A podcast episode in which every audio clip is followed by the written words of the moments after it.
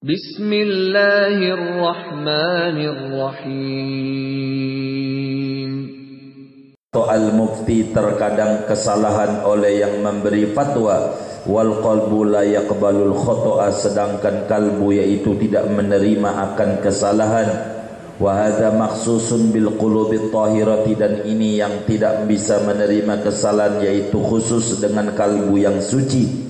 Wa inna ma yustafta alimun hanya saja dimintai fatwa oleh orang alim wala ilma liman ghafala anillahi ta'ala dan tidak ada ilmu bagi orang yang lalai daripada Allah ta'ala.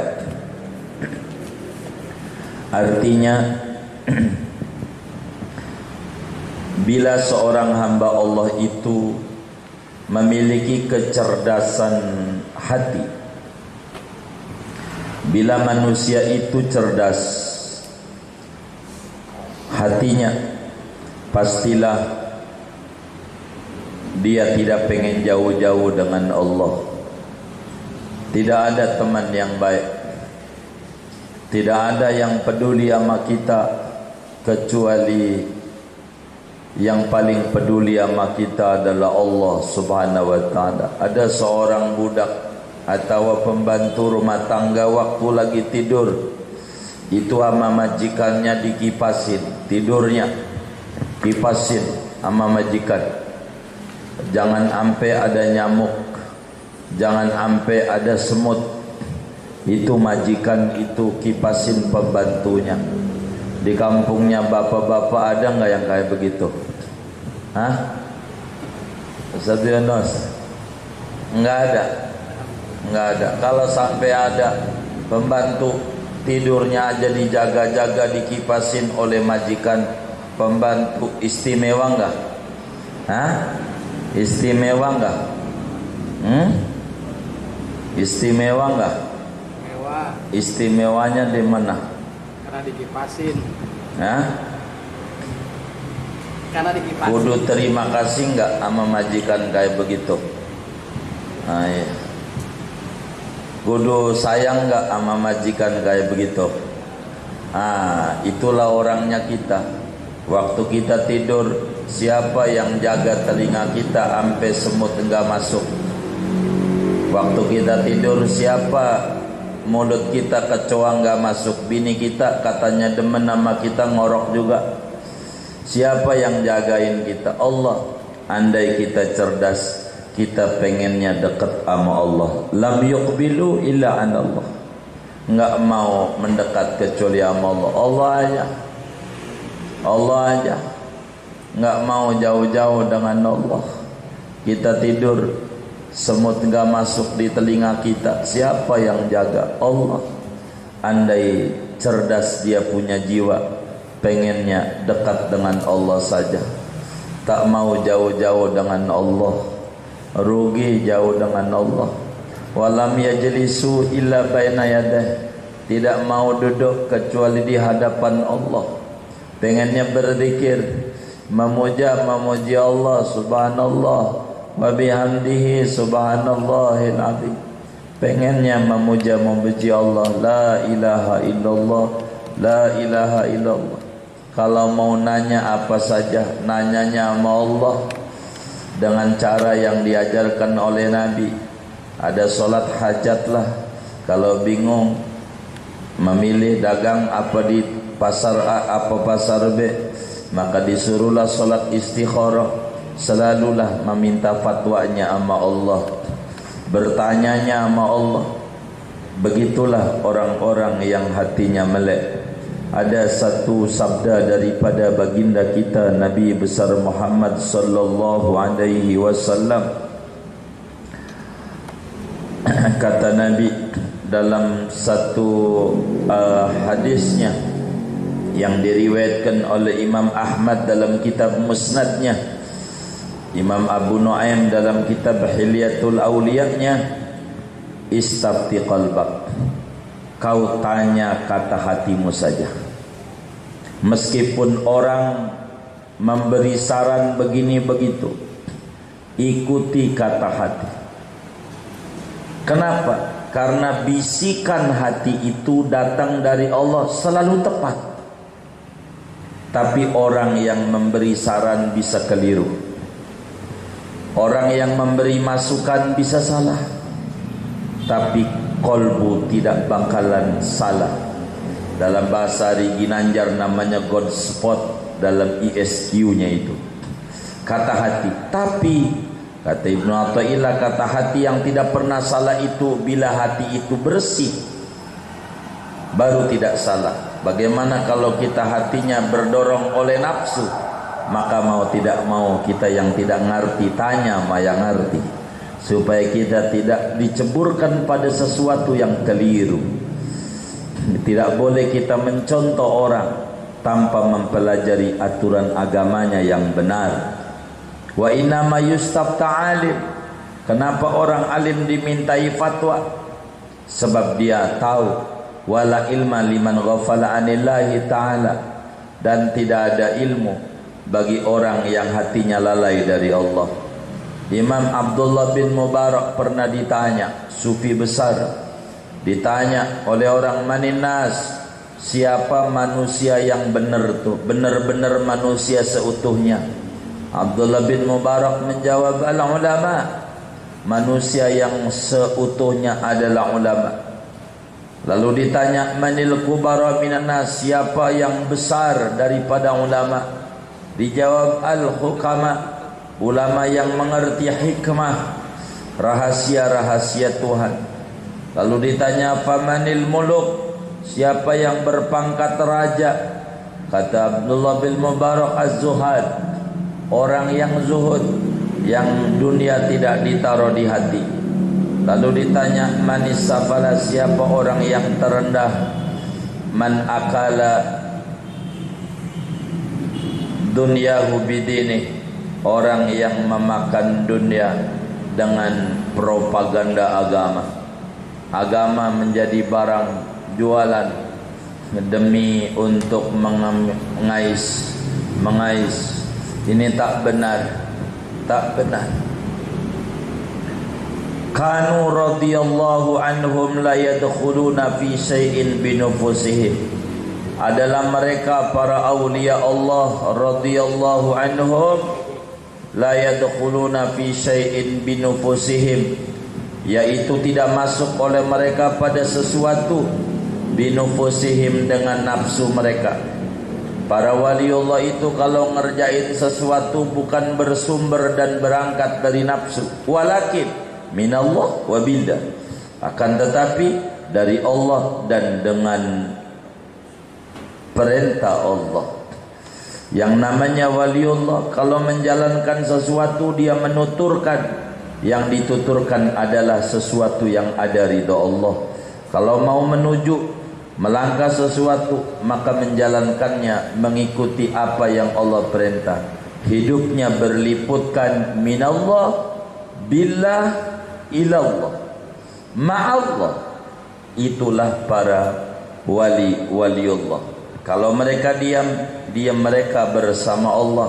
Kalau dia bertutur bertutur mereka dari Allah. Kalau dia bergerak berdiam. Gerak diam mereka tidak akan lepas dari apa yang diperintahkan oleh Allah Subhanahu wa taala. Karena mereka tidak pernah mengerjakan sesuatu berangkat daripada hawa nafsu. Wa innamal masafatu ba'udat bainal awliya was sahabah. Sesungguhnya jarak itu jauh antara waliullah dan para sahabatnya Nabi Muhammad sallallahu alaihi wasallam antara pangkat wali dan pangkat sahabat jauh tinggian pangkat sahabat wali biar tinggi kayak apa tidak bisa menandingi dan menyamai pangkat sahabatnya Nabi Muhammad sallallahu alaihi wasallam. Antara wali dan sahabat jauh jaraknya. Levelnya jauh. Antara kita sama wali apalagi begitu. Siapa kita? Wali murid. Tidak jelas faju'ilatil karamatu jabaran lima fatahu min qurbil mutaba'ati tamati maka diberikan keramat-keramat pada wali karena menambal bagi apa yang luput akan para wali daripada kedekatan mengikuti yang sempurna. Kenapa waliullah diberikan karomah oleh Allah? Kenapa waliullah ada karomahnya? Itu masalahnya mereka itu jauh luput daripada mengikuti totalitas kepada Rasulullah sallallahu alaihi wasallam maka wali-wali Allah dikasih karomah dengan waktu yang sebentar dia bisa melipat waktu. Wali-wali Allah ada wali. Dalam baca Quran baca Quran itu sehari seratus kali hatam. Kata kita orang mana mungkin? Yo karena kita bukan kelas wali. Sehari seratus kali hatam itu begitu. Ada orang tak percaya. Apa iya? Lalu dia datang ke rumah waliullah. Ke rumah waliullah. Dia datang. Baca Quran ikut sama wali. Perasaan dia udah sahur. Baca Quran solat baca Quran sahur puasa. Satu Ramadan ikut khalwat bersama waliullah sampailah dia juga udah menghatamkan Quran seratus kali dalam tiga puluh hari Perasaan dia sudah 30 hari. Jadi sehingga wali masih puasa. Kata dia, kau puasa sudah lebaran ni, puasa sudah 30 hari. Lebaran enggak, belum. Lah sudah 30 hari, enggak. Ini wali ngaco ini, masa Idul Fitri puasa. Saya mau keluar aja makan, maka pagi-pagi keluar makan uli. Ditawai nama orang kampung, orang gila, orang gila. Masih dohor hari pertama Ramadan. Hari pertama Ramadan makan siang hari. Kata dia saya udah baca Quran 100 kali. Udah puasa 30 hari perasaan saya. Lo orang tanggal 1 itulah namanya toyuz zaman wali Allah itu diberikan karomah kayak begitu. Kalau kita mau kagak wiridan yang sekali duduk aja pakai di kredit sampai lima kali. Ya Allah wali apaan yang kayak begitu? Timbang 3100 pakai diangsur ya Allah demen banget sama kredit. Ada nggak yang kayak begitu tuh? Nggak ada Alhamdulillah. Ya Allah. Ini wali Allah kakak itu begitu. Wali Allah maka wali itu luar biasa Zaman dulu Syekh Hasan Basri udah zarah belum apa Syekh Hasan Basri? Di Cakung. Hah? Belum. Udah. Udah belum? Belum. Oh, udah. Itu di Cakung. Di Serang. Ada orang ngelamun. Kenapa kau bingung? Kata Hasan Basri, ini nelayan gak dapat dapat bini ngomel mulu. Pengen dapat ikut saya aja. Gitu. Untuk apa kau nyarikan ya biar makan aja sama bini. Baik kalau biar makan diajak ikut saya. Ikut juga nelayan sama si Hasan Basri. Dilihat ikan pada ngambang semuanya, tinggal nyerok doang, enggak perlu masang jalan. Nyerok doang. Kata Imam Hasan Basri katanya buat makan bini. Ini saya. Kalau begitu saya tinggal aja. Iya enggak apa-apa, tinggal aja. Jadi tinggal dia kagak pulang-pulang seminggu ada di pantai selatan di pelabuhan Ratu dari Serang dipikir dia dekat di Laut Tanara dipikir kagak wali selangkahan doang dia dibawa dibawa ke pelabuhan Ratu dan mana tahu suka bumi dia pulang seminggu akhirnya pulang cuma kantong kresek doang buat bininya kan udah saya bilang katanya buat bini doang Habis banyak saya pikir dekat. Itu begitu. Serangkahan doang itu dari Tanara dia dibawa ke pelabuhan Ratu. Itu Syekh Basri. Murid Syekh Abdullah ya. Itu kayak begitu. Wali itu diberikan. Fa inna minan nasi man yaqulu innal awliya lahumul karamat.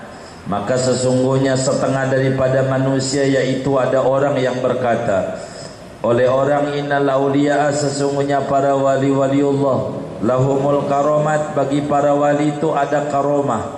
Was sahabatu lam yakun lahum dalik sedangkan adapun sahabat yaitu tidak ada bagi sahabat oleh yang demikian itu karamat bal kanat lahumul karamatul azimatu bi suhbatihim lahu sallallahu alaihi wasallam. Bahkan ada bagi sahabat yaitu karomah yang besar dengan bertemannya para sahabat dengan Nabi Muhammad sallallahu alaihi wasallam. Wa ayyu karamatin a'zamu minha? Karomat mana? Karomah mana? Yaitu yang lebih agung ketimbang daripada menjadi sahabatnya Nabi Muhammad sallallahu alaihi wasallam ada di antara orang berkata ingkar ama karomatul aulia. Enggak percaya ama karomatul aulia. Katanya wali banyak karomat. Sahabat nabi aja enggak kita dengar no Abu Bakar karamatnya apa? Ali karamatnya apa? Usman karamatnya apa? Gue nggak dengar. Tapi kalau wali-wali banyak banget karamatnya aduh tak paham dia. Sahabat itu dapat karamat gede lebih tinggi daripada karamat wali mana menjadi murid nabi itu udah nggak ada lawan kuntum khaira ummati kuntum adalah kalian Siapa yang kalian itu waktu Quran turun? Ya sahabat. Khaira ummah. Pangkat tertinggi. Maka karomah mana yang lebih tinggi daripada karamat sahabat Nabi? Wali biar kata ibadahnya setiap malam seribu rakaat kagak bisa jadi sahabat Nabi, kagak bisa.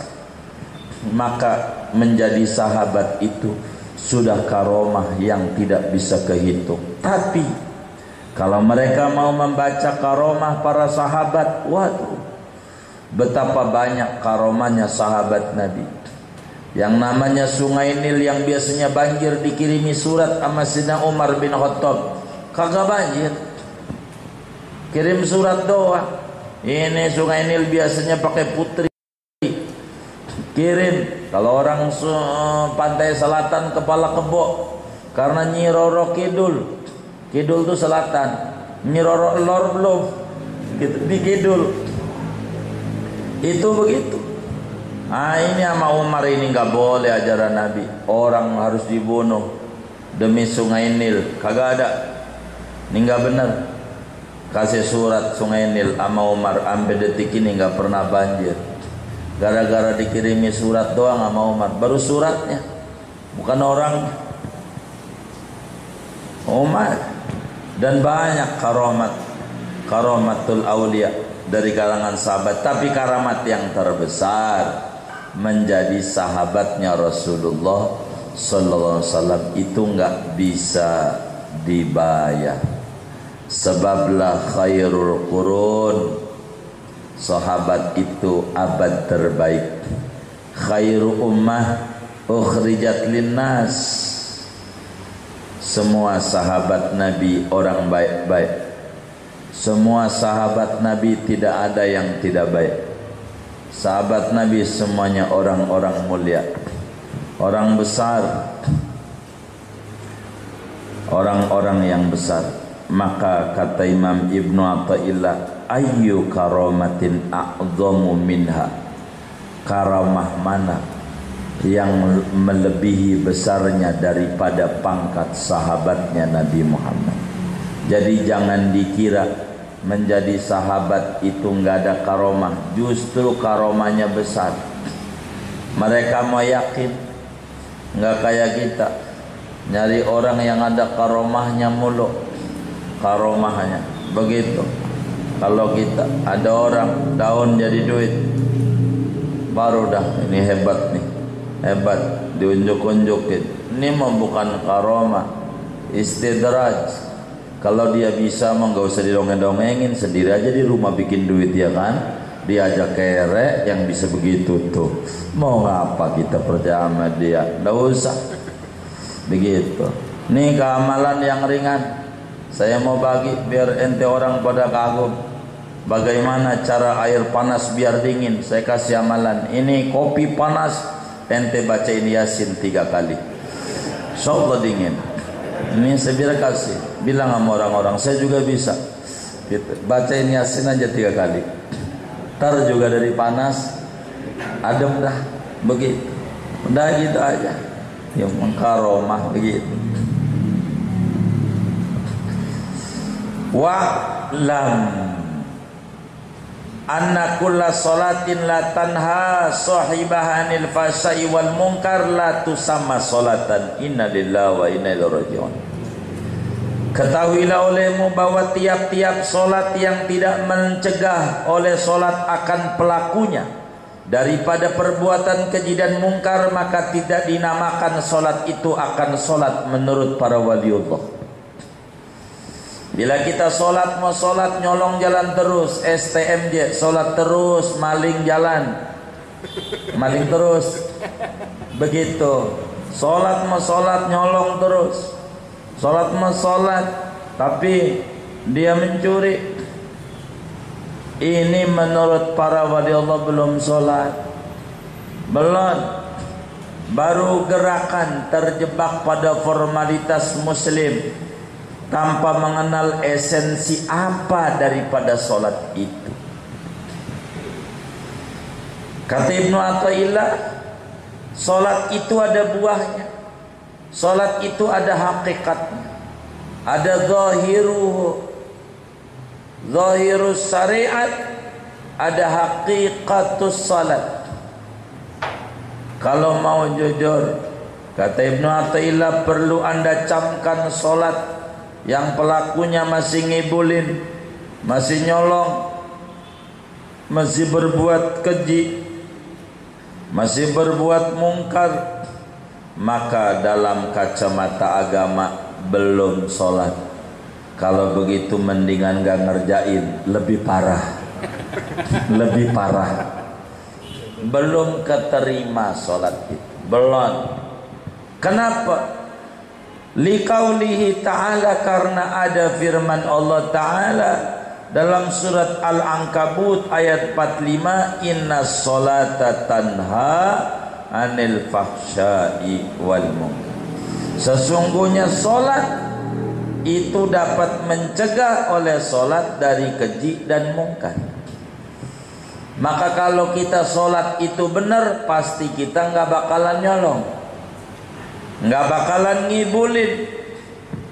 Enggak bakalan menipu. Kalau sampai kita menipu Belum solat Belum-belum Wa anta takhruju minas solat Dan adapun kau yaitu keluar engkau dari solat Wa min munajatil haqqi subhanahu wa ta'ala. Dan daripada berkomunikasi dengan Allah Subhanahu wa taala. Fi qoulihi taala pada firman Allah taala iyyaka na'budu wa iyyaka nasta'in hanya kepadamu kami menyembah. Hanya kepadamu kami memohon pertolongan. Itu namanya kita sedang berkomunikasi dengan Allah. Alhamdulillah. Rabbil alamin. Ar-rahmanir rahim malik yaumiddin. Iyyaka na'budu wa iyyaka nasta'in. Komunikasi minta apa kau hambaku? Ihdinas siratal mustaqim bimbing kami dengan jalan yang lurus tunjuki jalan yang lurus jangan sampai perjalanan kami belok-belok jalan yang lurus jalan yang cepat sampai kepada Allah tanpa perlu muter-muter wa munajatir rasul Salat itu ada munajat kepada Rasulullah sallallahu alaihi wasallam, berkomunikasi dengan Rasulullah. Itulah dalam salat. Fi qaulika pada ucapanmu assalamu alayka. Salam sejahtera atas engkau. Engkau tu orangnya ada. Ayuhan nabiyyu wahai nabi wa rahmatullah dan rahmat Allah wa barakatuh dan barakah Allah.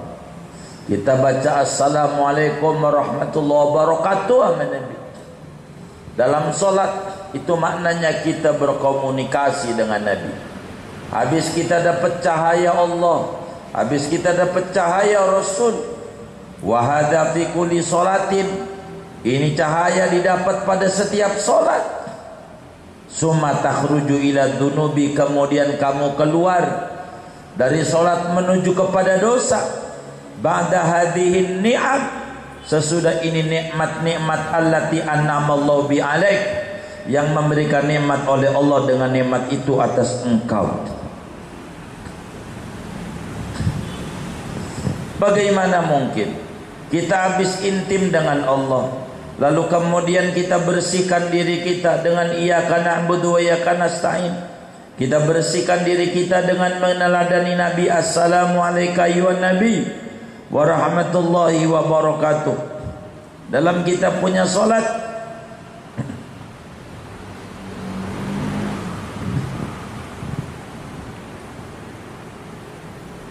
Bukankah itu adalah nikmat besar? Lalu kemudian kita sudah bersih Nyebur amat dosa? Ini tidak mungkin. Namanya perbuatan sia-sia. Maka inna solata ada al.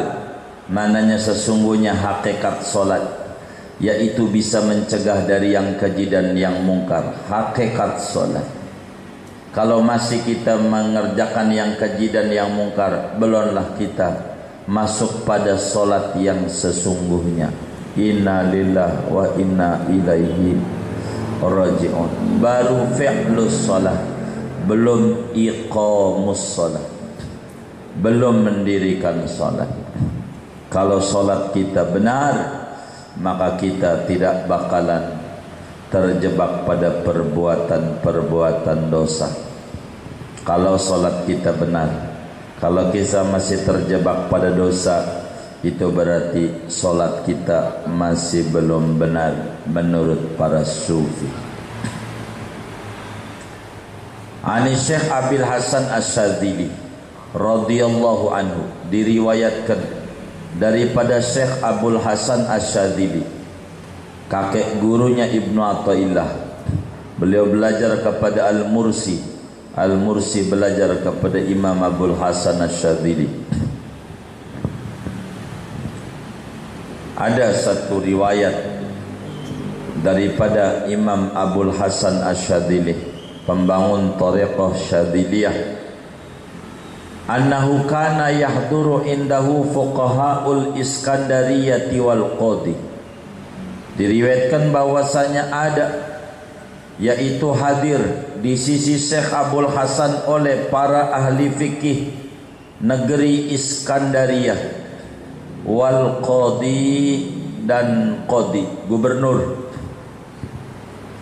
Satu hari di Iskandaria ibu kota Mesir sebelum Kairo. Lagi ngajar Imam Abdul Hasan Asyadili kiai-kiai pada nyamperin ama ini wali begitu juga penguasanya. Qadinya daripada Iskandaria. Faja'u marratan mukhtabirina li syekh. Maka datang mereka para fuqaha marotan pada satu kali. Mukhtabirina padahal mengetes li syekhi bagi syekh Abu Hasan Asadili satu hari mereka pada datang. Mau ngetes benar enggak ini wali orang benar. Kiai mau ngetes wali fatafarrasa fihim. Maka berfirasat oleh Syekh Abdul Hasan fihim pada mereka para fuqaha. Wa qala dan berkata oleh Syekh ya fuqaha'u ya fuqaha'u hal sallaitum qattu wahai ahli fikih wahai ahli fikih hal sallaitum qattu apakah Solat kalian qattu sama sekali. Maknanya tidaklah solat kalian qattu sama sekali. Mau dites Imam Abdul Hasan Asyadili oleh orang Maka kiai-kiai datang sebelum dites Langsung beliau tes dulu Mau ngecek solatnya Syekh Abdul Hasan Dibalik Oleh Syekh Abdul Hasan Asyadili. Karena mau nanya tentang solat rukun solat segala macam. Mama seh ditanya ente ini kaya kayanya belum solat? Itu marah kiai dikata belum solat. Lah jidatnya hitam ya kan? Begitu. Jidatnya baru juga insaf dua hari udah hitam. Simahum fi wujuhihim min asaril karpet. Cirinya ada di wajah dari bekas karpet. Begitu. Sahabat Nabi simahum fi wujuhihim cirinya di wajah bukan di jidat. Wajahnya pucat kurang tidur. Itulah orang-orang yang dekat dengan Nabi dia berkata ente ini belum solat. Udah solat belum?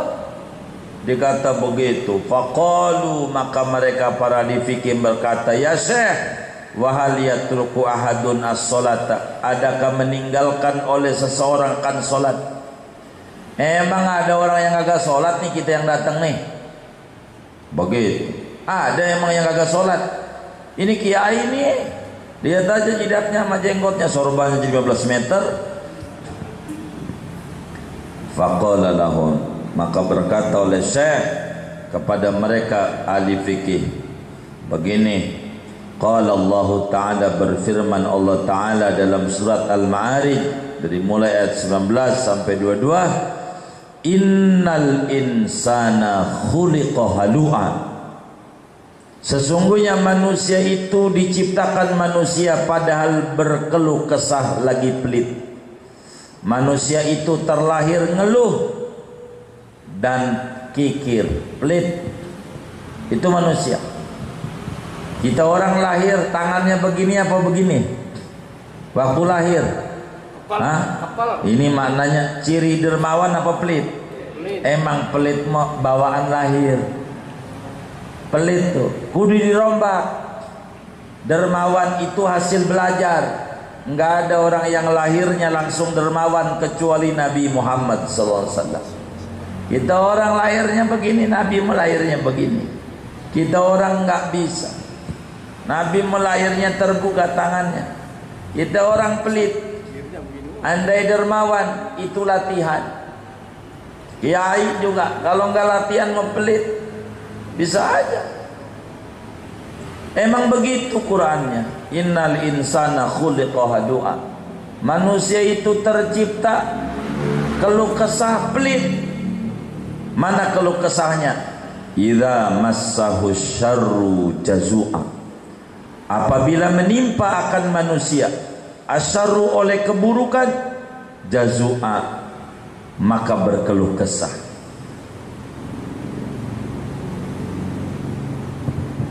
Dengan berkeluh kesah. Kalau dia menimpa dagangnya rugi, panennya enggak menjadi, bisnisnya menurun, ngeluh itu manusia. Itu halu besar Pokoknya ngeluh dongeng-dongeng. Jadi kalau dagang lagi rugi dongeng, aduh payah bang. Usaha saya lagi menurun banget dah, ampun banget itu kalau lagi rugi. Tapi kalau untung mah diem-diem baik. Ada nggak yang kayak begitu? Tuh nggak ada alhamdulillah. Ada. Hai. Wa idza masahul khairu manua. Apabila menimpa akan manusia oleh kebaikan manua maka kikir ia. Enggan berbagi. Kalau udah dapat dagang untung merem. Merem kalau dagang untung. Merem. Begitu merem. Kalau rugi aja dongeng-dongeng ini minus ini minus ini PLN ini minus minus minus. Kalau untuk diem aja jadi payah ini. Jadilah orang itu kalau lagi susah dongeng-dongeng. Kalau dia lagi untung diam aja. Diam Tahu-tahu udah jalan aja. Illal musallin kecuali orang-orang yang sholat. Kalau orang yang sholat nggak pernah ngeluh dan hidupnya dermawan. Jadi kita udah sholat belum? Begitu tuh kata Imam Hasan. Udah sholat belum? Wah belum. Karena orang sholat mah enggak ngeluh kalau yang masih ngeluh belum sholat. Kalau orang yang kikir belum sholat. Begitu. Kiai kesinggung kiai. Gitu. Dikata amilin tapi ambilin. Ambilin mulu. Amilin ambilin. Singgung kiai ilal musallin. Kecuali yang sholat. Fahal antum kadalik maka apakah ada pun kalian yaitu seperti demikian idza masakum syarru la tajza'u apabila menimpa akan kalian oleh keburukan maka tidak berkeluh kesah kalian kalau lagi ada musibah diam aja atau stres berat? Yo stres berat belum salat. Wa idza masakumul khairu la tamnau. Apabila menimpa akan kalian oleh kebaikan dagang untung pada menjadi bisnis meleduk la tamnau tidak mencegah, tidak kikir. Tidak pelit.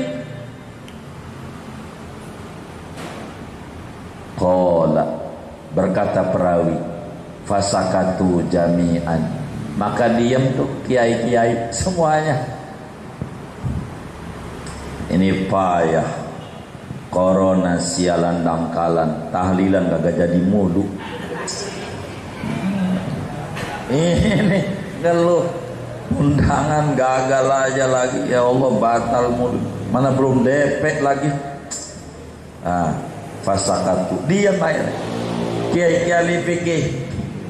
Faqala lahum syekh maka berkata kepada mereka oleh Syekh Abu Hasan Asadili fama sallaitum qattu hadhihi salat maka tidak solat oleh kalian qattu sama sekali.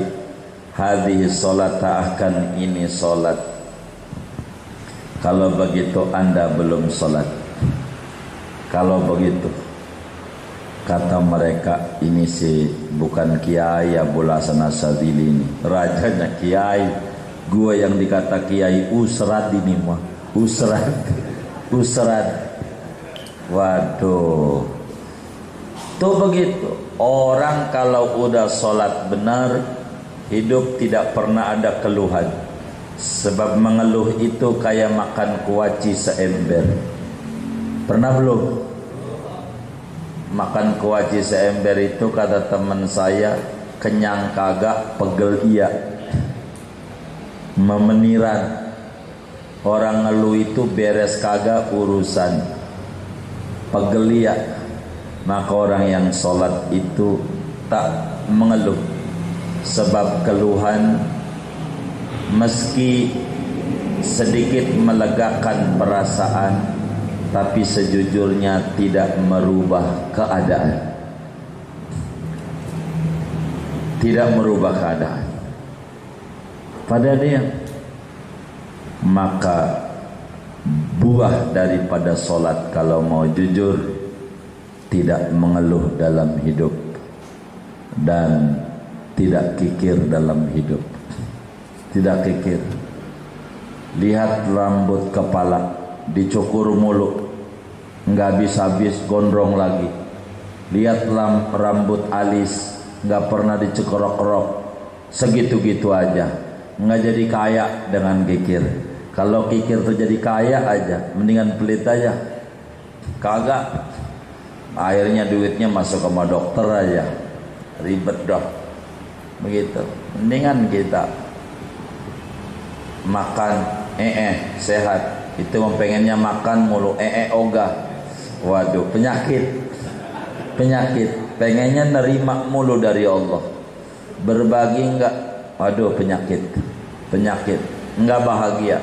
Stres ya hidupnya. Stres Maka Kunci biar kita tidak stres Kata Imam Abdullah Sanasyadili Adalah Solat yang benar Sampai masuk pada Hakikatus solat. Sehingga masuk pada buah Daripada solat. Itu begitu. Ini berat kita. Mungkin ini rahasianya kita masih diberi panjang umur Allah Solat kita masih enggak khusyuk Masih khusuan mancing Kalau mancing khusyuk banget Khusyuk Kalau solat apa aja keingetan Ada nggak yang model kayak begitu tuh? Nggak ada. Alhamdulillah. Alhamdulillah. Ya Rabbana. Ya Rabbana. Makalah kata Nabi dalam satu pesannya, "Shalli salataka wa anta muwaddi'." Salatlah anda sebagai salat orang yang pamitan. Jangan-jangan ini salat terakhir. Jadi salatnya bagus. Karena ngeri takut ini terakhir salat. Habis ini wafat. Begitulah hendaklah kita dalam salat. Begitu. Mana lagi renggang lagi salatnya mati. Begitu. Repot kita. In tafaddala alaika bitaubati fatubta ilaihi famin fadlihi subhanahu wa ta'ala Jikalau memberikan anugerah oleh Allah atas engkau dengan bertaubat Fatubta ilaihi maka bertaubat engkau kepada Allah Famin fadlihi maka taubat itu datang dari semata-mata kurnianya Allah subhanahu wa ta'ala.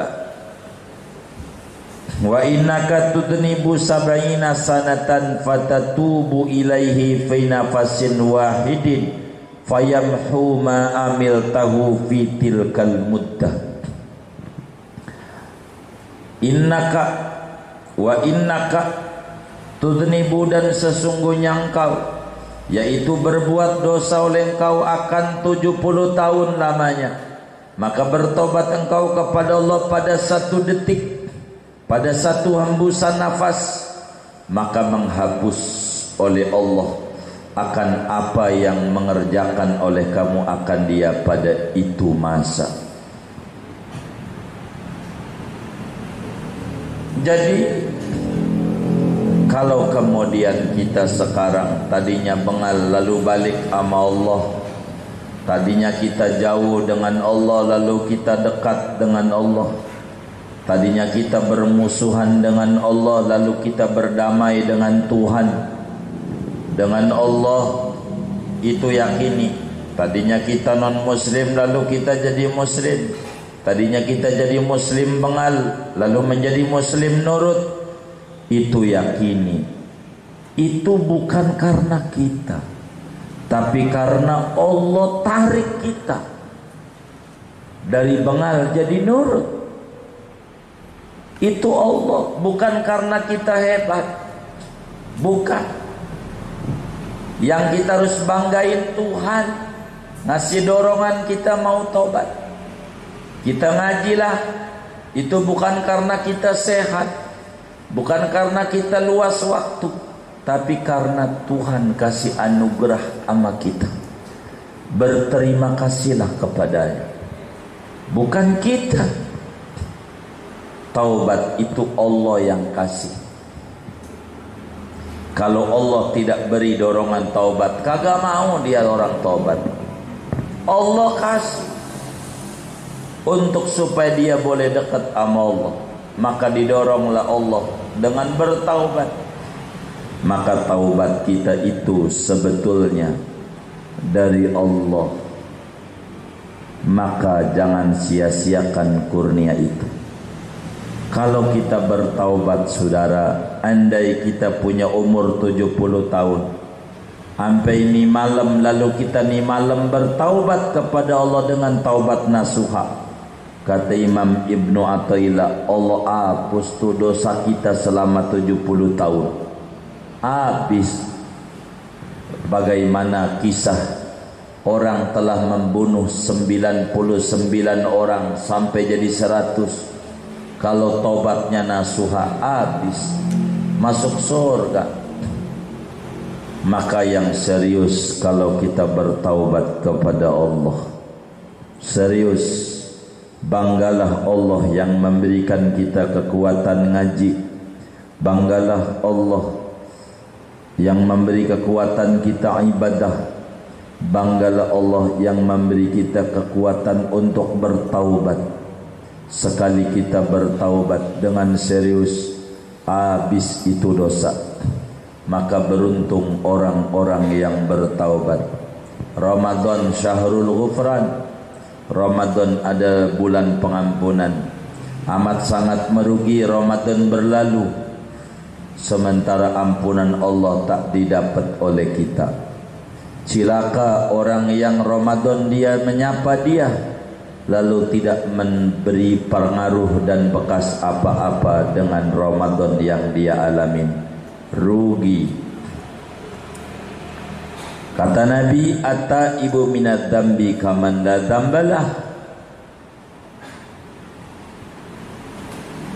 Dalam hadis yang sahih riwayat Imam Al-Baihaqi dari Ibnu Mas'ud radhiyallahu taala an at-taibu minadz dzambi kaman la dzambala adapun orang yang bertaubat dari dosa yaitu sama seperti orang yang tiada dosa baginya laksana bayi yang lahir.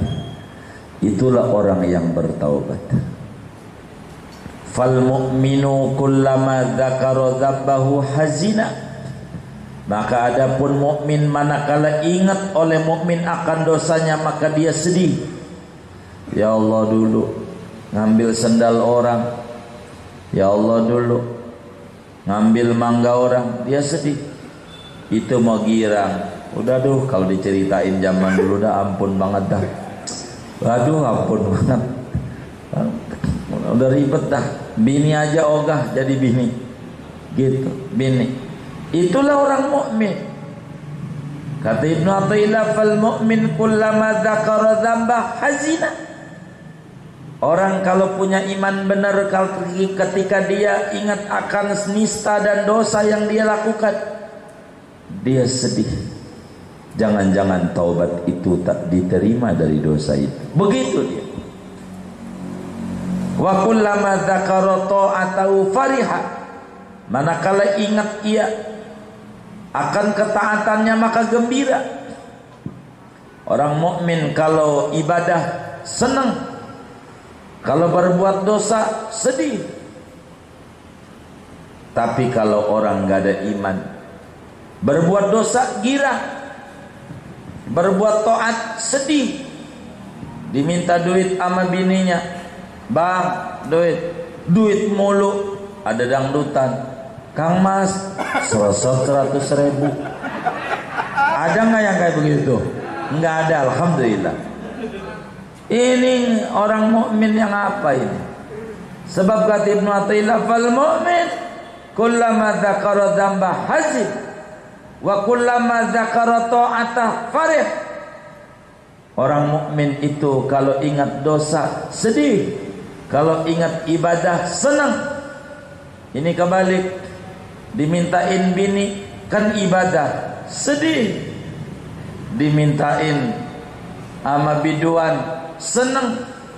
Ini emaknya minta duit. Kagak ada habis gajinya mak buat bayar cicilan. Habis, tapi kalau ceweknya aja minta pulsa, siap, ntar bentar lagi terkirim. Ada nggak yang kayak begitu tuh? ini enggak benar nih. Yang kayak begini nih. Enggak benar kayak begini.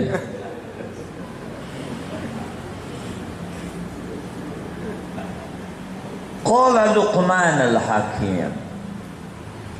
Berkata Luqman al-Hakim Kuburannya di Mesir Di Masjid Nabi Daniel Di Alexandria Luqman sebagian teman majlis sudah ziarah ke Sayyidina Luqman al-Hakim bersama Nabi Daniel dan ibunya Sayyidi Ibrahim ad-Dusuki Fatimah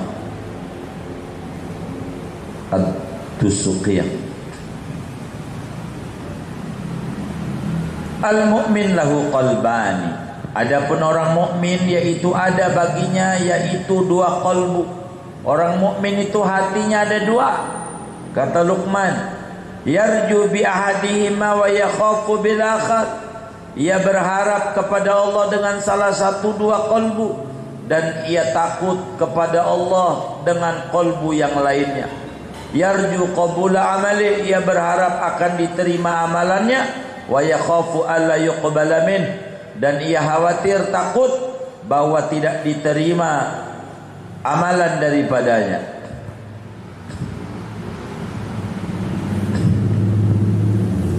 Kata Luqman al-Hakim sebagaimana Imamul Baihaqi riwayatkan di dalam kitab Syu'abul Iman Luqman al-Hakim dia bilang orang mukmin itu laksana satu rumah satu mobil yang ada dua rem dan gas.